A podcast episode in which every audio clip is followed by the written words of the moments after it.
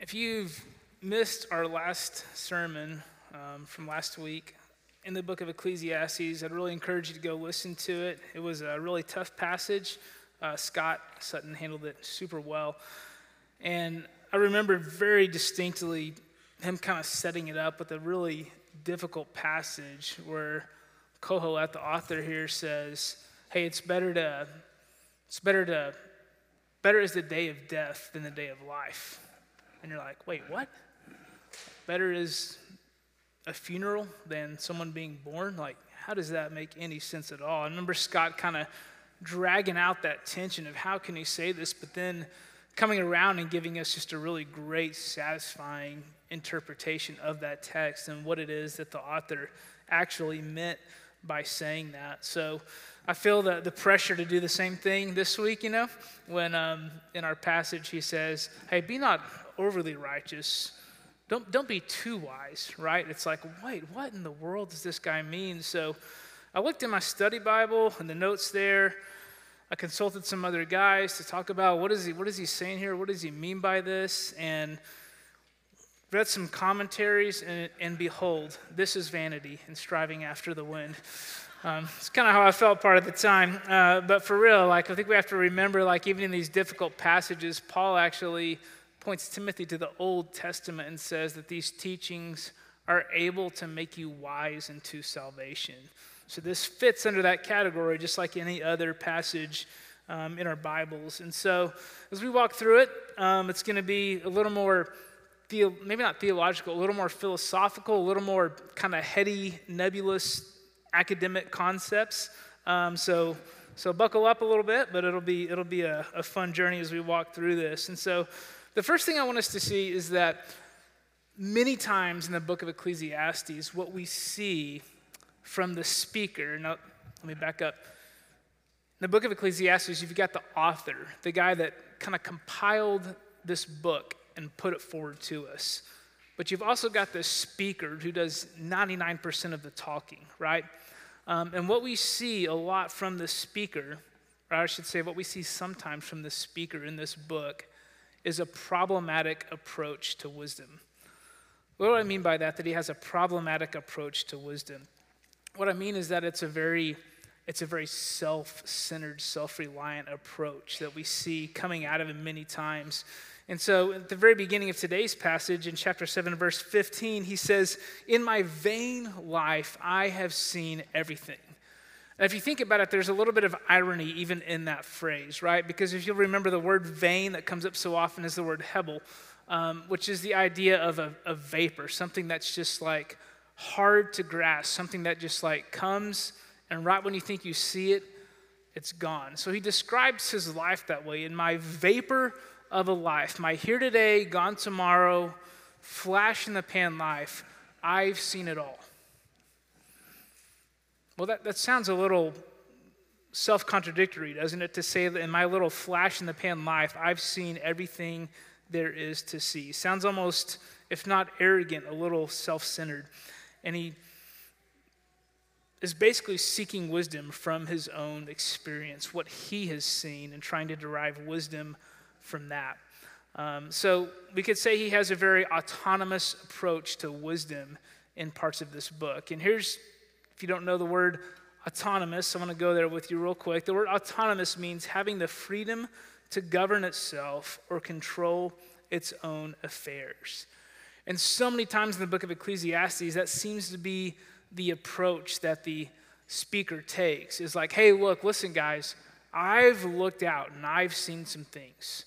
What I have observed, what I have gathered, his own governance and compiling of his own wisdom based on what he has seen and heard. We'll come back to this problematic approach later. Um, but let's go on to our second idea, which is what we see as we continue on in the text when he says, Don't be too righteous. It's such an odd phrase. Don't be overly righteous. Let's read it in verse um, uh, 15 or 16 there. Be not overly righteous and do not make yourself too wise. Why should you destroy yourself? Man, what an odd thing to say, right? Don't be too righteous and don't be too wise, lest you destroy yourself. And so let me just back up and look at some hermeneutical, like scripture interpretation principles, real quick with you. And so a lot of times this happens, right? If we're honest, we're reading our Bibles, we're going along, and we see a sentence or a phrase, and we're like, what? What does this mean? What could he possibly mean by that? And usually, one of two things is true. It could be that as we're reading it, we have some bias or some understandings or assumptions that are not of biblical sound doctrine. Um, and God can use those passages to kind of shake us out of that, to kind of align and correct our thinking on a matter. Uh, but there are also times when we see something, and if taken at face value, the reason we double take it, the reason we kind of cringe at it, is because if taken at face value, it seems to contradict so many of the other passages in our Bible that deal with similar issues. And so I think what we see in this text, for most of us probably, is the latter. It's probably that we hear that and we go, how can that possibly be, right? I mean, how does that accord with the rest of Scripture? Matthew 5:14, Jesus said, You therefore be perfect as your heavenly Father is perfect. But how do you reconcile that with be not overly righteous? Jesus echoes the first and greatest commandment from the Old Testament of you shall love the Lord your God with all your heart, with all your soul, and with all your mind. Well, how does that accord with don't be too wise? Right? These things don't seem to add up and to reconcile. And I could list a hundred more passages that would fit into that same idea of not according with this text if taken at face value. So, what I want us to do is look at some possible meanings. Here's some things that might mean. And I'm going to be honest, like, I'm not, I haven't like squarely landed on any of these three, right? Again, this is like, this is some deep stuff. Um, and it can be difficult to discern. But let's look at a couple ideas that it might mean, mostly by coming out, zooming out, and looking at the context of what he's saying. So, one of the ideas might be that he's saying, hey, be, be humble. Don't, don't get on your moral high horse. Don't think that you've got it all figured out by your righteousness and your wisdom. Um, another verse that might lead us to that conclusion in context is verses 21 and 22, where he says, Do not take to heart all the things people say, lest you hear your servant cursing you. Your heart knows that many times you yourself have cursed others. So here's the picture he's painting, right? Imagine a guy like owns an estate. He's walking through the house. This is how people walk when they own an estate. Um, he's walking through the house and he walks by a door and he hears someone talking. And he's like, What's going on there? He stops and he kind of puts his ear up to the door. And what he hears is one of his servants kind of ragging on him, kind of bashing him to someone else. And he starts to get real upset. And Kohelet, our speaker, steps in and goes, Hey, take it easy. You know you've done the same thing right? You know, there's been times where you've talked about people behind their back, and you wouldn't want to be judged by that. You wouldn't want to be called to account by that person for every evil or disparaging thing you've said about them. So, hey, calm down. It's going to be okay. Don't take that to heart. Don't let that ruin your day or form your opinion of that person. That's one idea, one possible interpretation. He's saying be humble. Another one is the idea of he's encouraging us to trust ultimately in God and not in good works. Trusting in God and not in good works.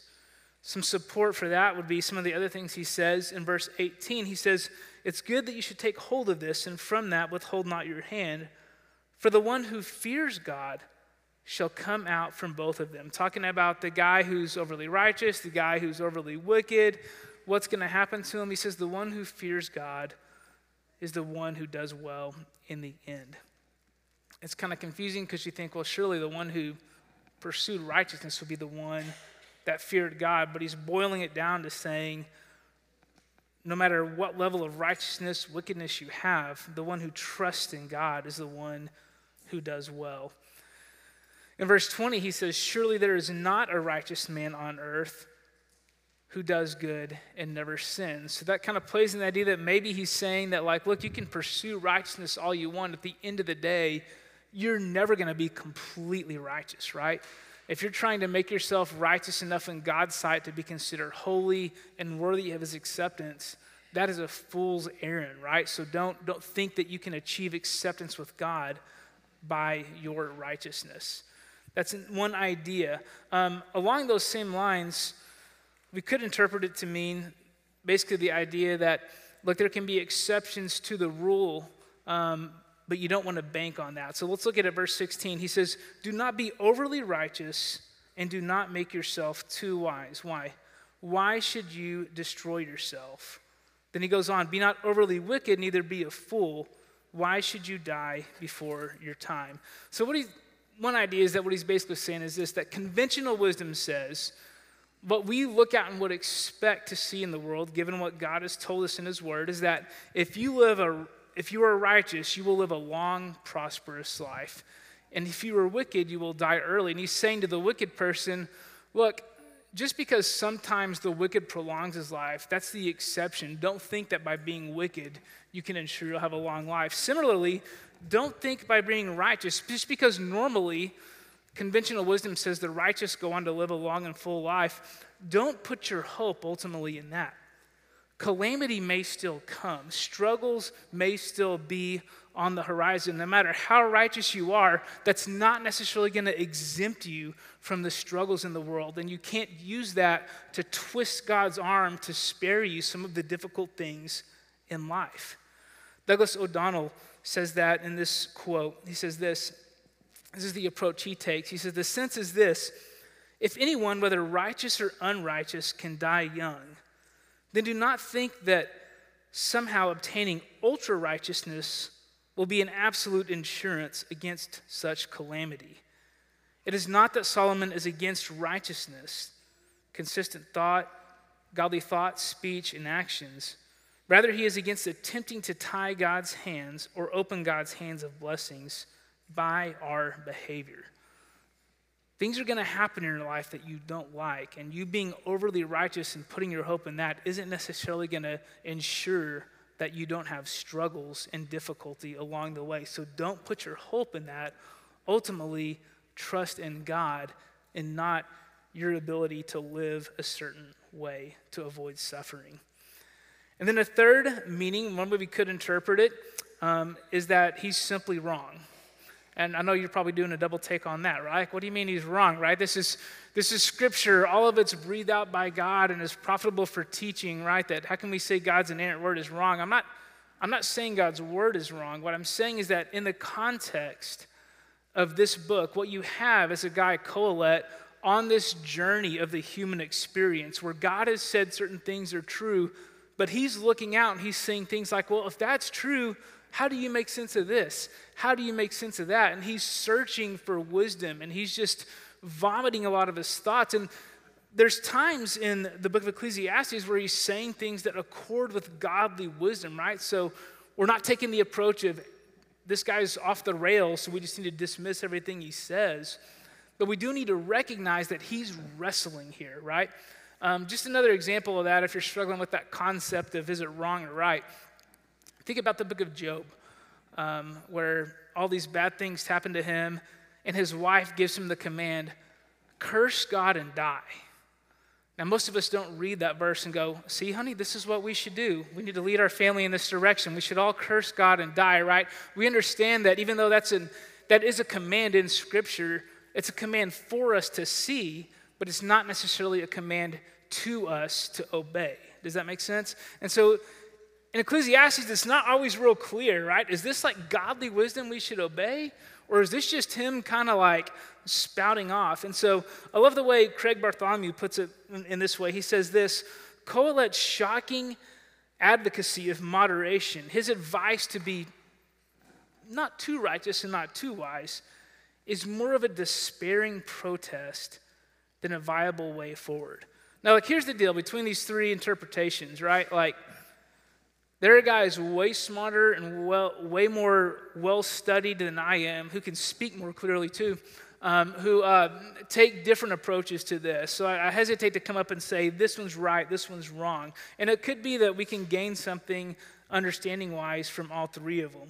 Um, but that's kind of the one I lean towards in the context of the rest of the chapter because going back to what we see earlier, is that what we see in Kohelet in general, especially in this chapter, is a very autonomous approach to wisdom, is a very, what I would say, problematic approach where you hear the word I a lot.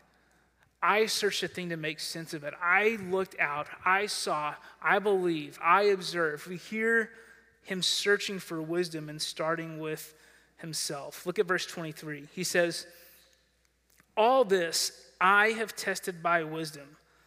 I said, I will be wise, but it was far from me. You hear that autonomous approach. Look at verse 25. I turn my heart to know and to search out and to seek wisdom in the scheme of things and to know the wickedness of folly and the foolishness that is madness. So you see the problem there that he's leaning heavily so much on his own observation, trying to make sense of it all. In verse 26, he says, And I find something more bitter than death the woman whose heart is snares and nets whose hands are fetters. He who pleases God escapes her, but the sinner is taken by her.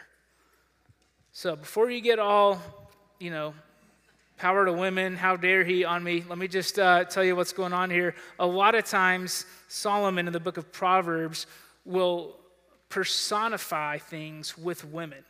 Um, so, for instance, he'll talk about how this woman folly like lays this trap and she's waiting for someone to devour. And so that, that temptation is personified as a woman. You'll also hear him personify wisdom in the person of a woman who's calling out for people to come and receive wisdom and kind of dine at her table. So you see him personifying both good and evil things um, as a woman. But he's talking about the idea that there, there's a temptation there's a trap out there, and the one who doesn't fear God falls into it. But there's an irony in this because I think that part of what we see is that Kohelet, the speaker himself, is falling into one of those traps that he is warning us of as he relies so heavily on his own knowledge. And let's keep going, and I'll under- explain what I mean by that. In verse 27, what we see is that the author interjects. So again, I know we're getting kind of heady here, but stay with me.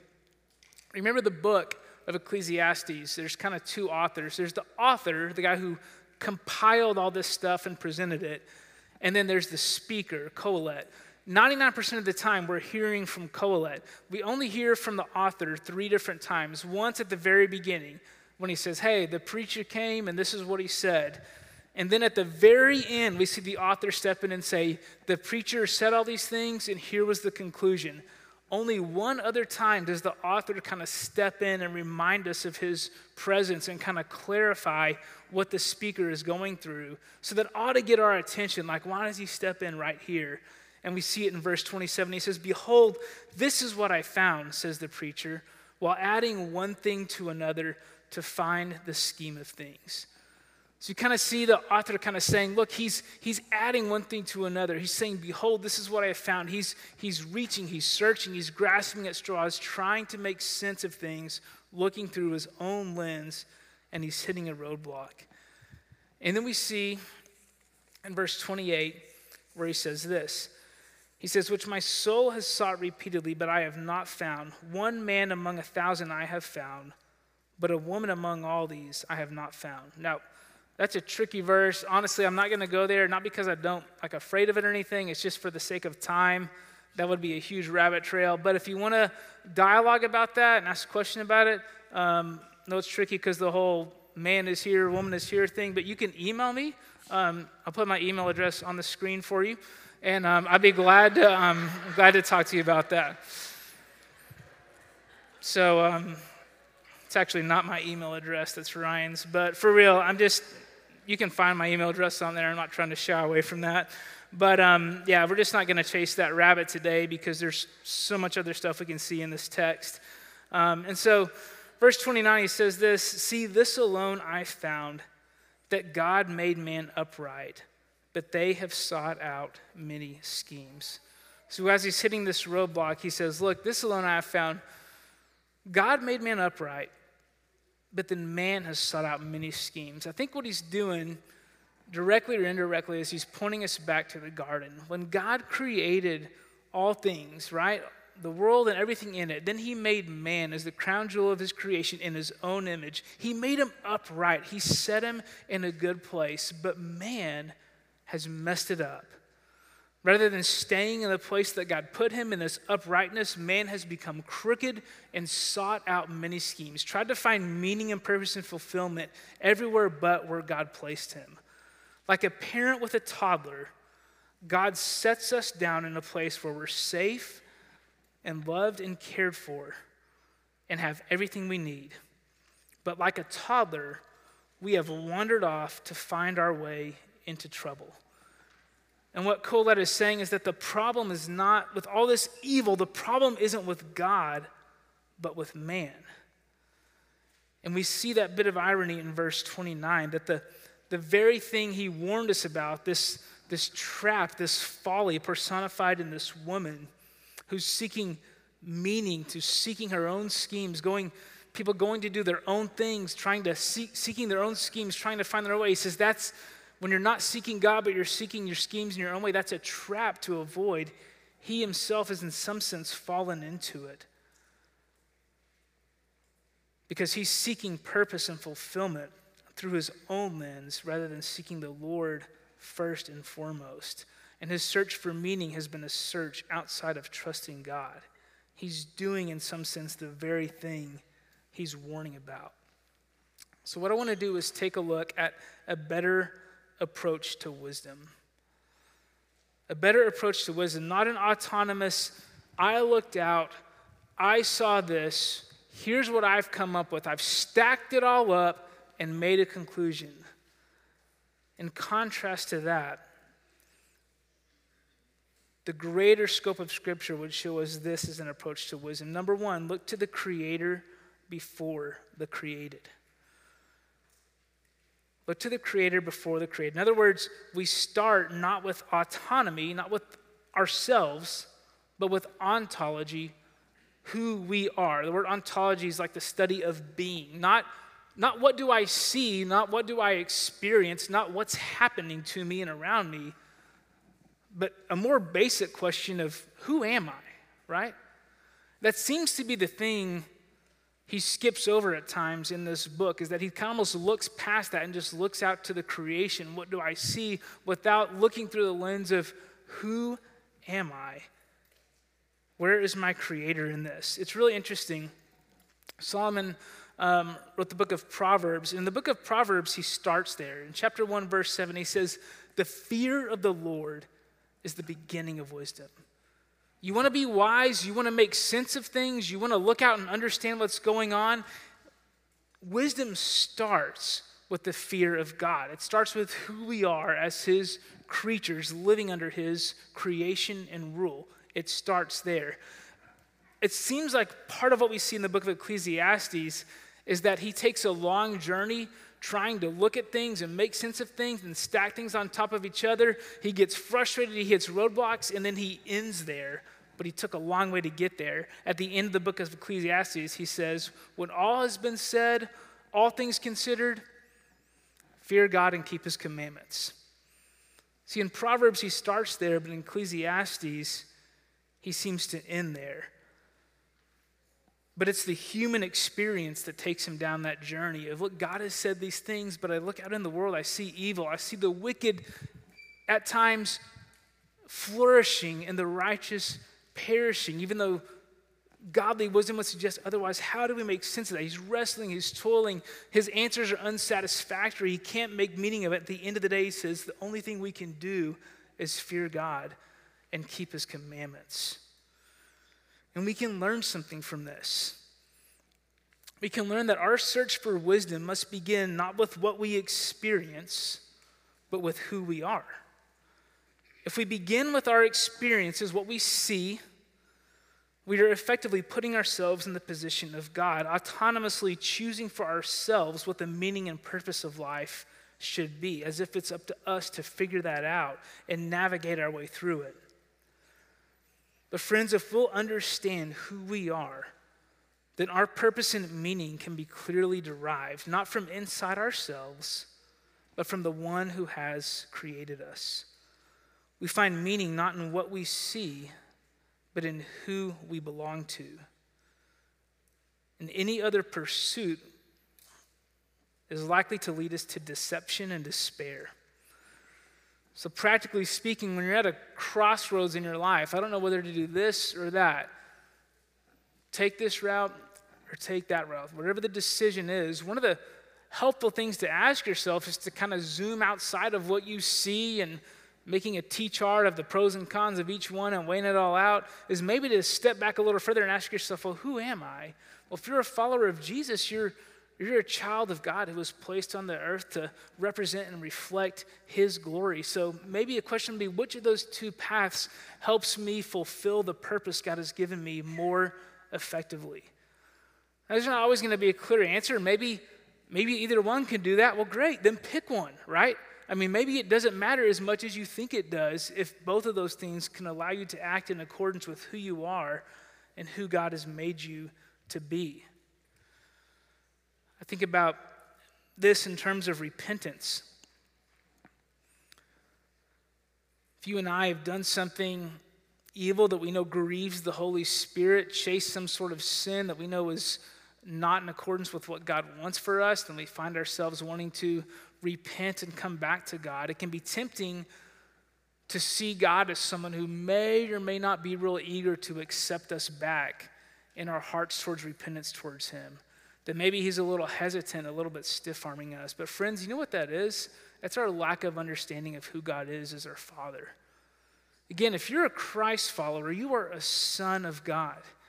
And God is a loving father, not a wicked and evil, evil father. I think about like my own kids, right? If one of my kids had done something really bad that was upsetting to me and was disappointing to me, and they came to me in sorrowful repentance, not again, not because they not because they wanted their allowance, right? Not to try to get something out of me, but if they came to me in such a way, craving that friendship and fellowship they had and wanting to make things right, I'm not going to tell them, okay, I understand you're sorry, but before things can be right between us again, here's a list of things you need to do to make up for this. No, friends, that's not how a loving father treats his kids.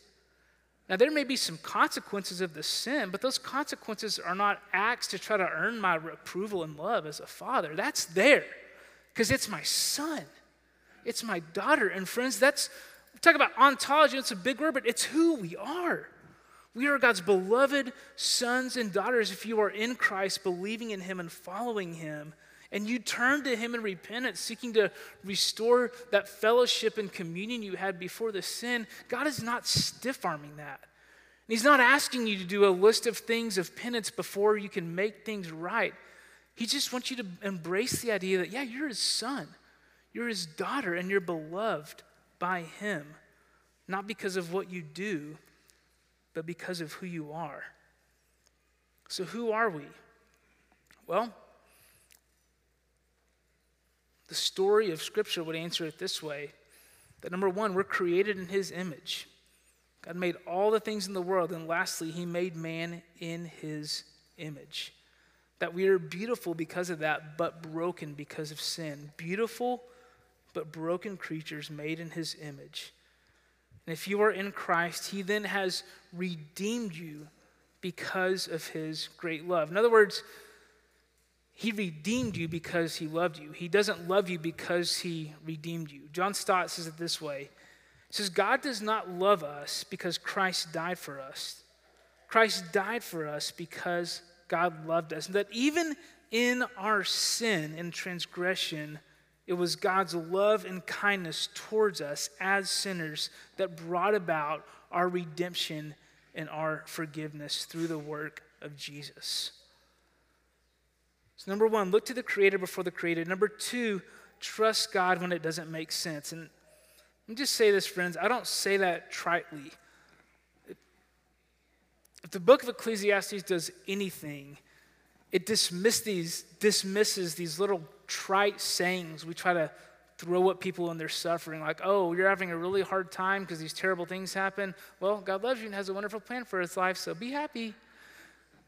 Ecclesiastes flies so hard in the face of that. So I don't say this in a way to dismiss the struggle, to dismiss the difficulty, but rather to cling to God's truth amidst the difficulty. It's okay that it's hard. It's okay that it's hard to make sense of. It's okay that you're struggling with different ups and downs on this roller coaster of life when what God has said and who He is seems to not match up with the reality you're in. You don't always find the answers you want in Scripture, but you're sure not going to find them anywhere else. There are questions that won't be easily answered, but they will be answered ultimately in the end in Christ. One of my favorite passages in all of Scripture is in John chapter 6, where Jesus has thousands of people ready to follow him. Like, let's go, let's do this thing. And he looks at him and says, Yeah, yeah, cool. Hey, if you want to do this, if you want to follow me, you've got to eat my flesh and drink my blood. That's confusing. That's a hard teaching. That's what they say to him. They begin to leave because they don't like it. And he looks at his disciples. About you guys? Y'all leaving too? They didn't understand it any better than other people did. They didn't have this insider knowledge where it all made sense yet. They were just along for the ride. It was as perplexing to them as anyone else that was there. But look at what happens.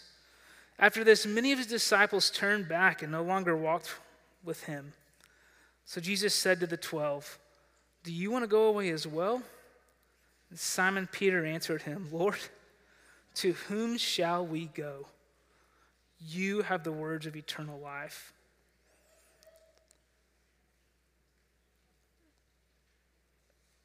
As difficult as it may be to hear and as unsatisfying as it may seem, sometimes that's the best we can do as we ride this roller coaster at our lowest point of, man, I, this doesn't make sense. I don't get it.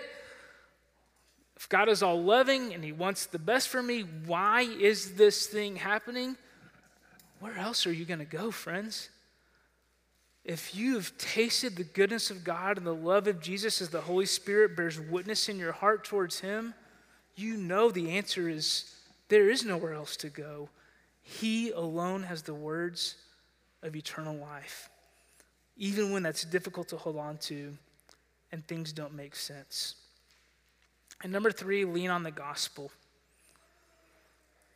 The only time Ecclesiastes is quoted in the New Testament is in Romans chapter 3, and we'll read that passage as we close. But before we get there, when I say lean on the gospel, here's what I mean.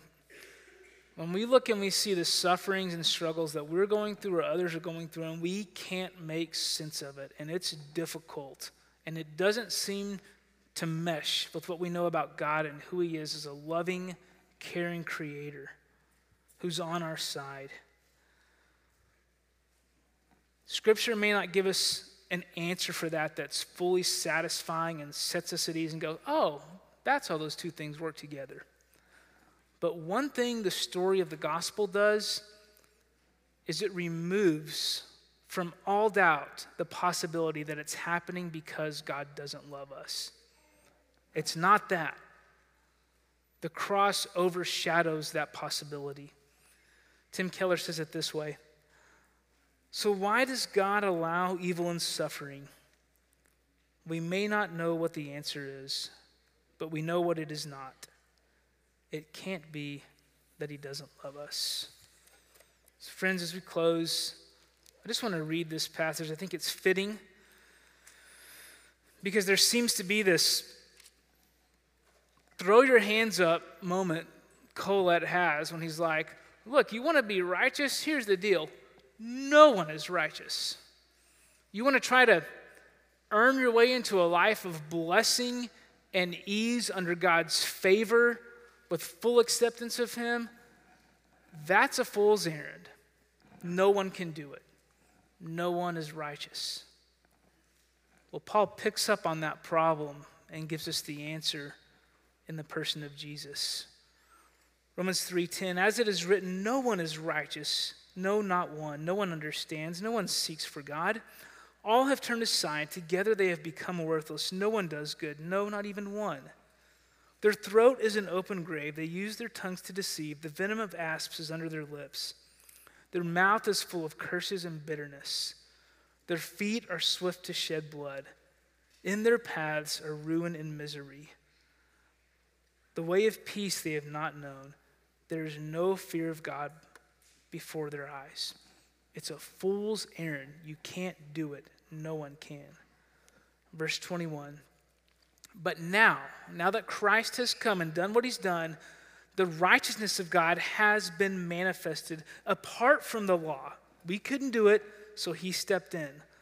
Although the law and the prophets bear witness to it, the righteousness of God through faith in Jesus Christ for all who believe, for there is no distinction. For all have sinned and fall short of the glory of God, and all are justified by his grace as a gift through the redemption that is in Christ Jesus, whom God put forward as a propitiation by his blood to be received by faith. This was to show God's righteousness because in his divine forbearance he had passed over former sins. It was to show his righteousness at the present time so that he might be just and the justifier of the one who has faith in Jesus.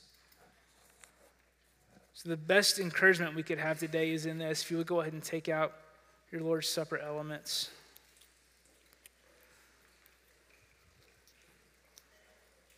That no one could be justified by works of the law, but God stepped in and made a way. When Jesus' body was broken to take the punishment for our sins so that we could be redeemed and restored as his sons and daughters. Take and eat. And his blood spilled for our forgiveness and redemption. Take and drink.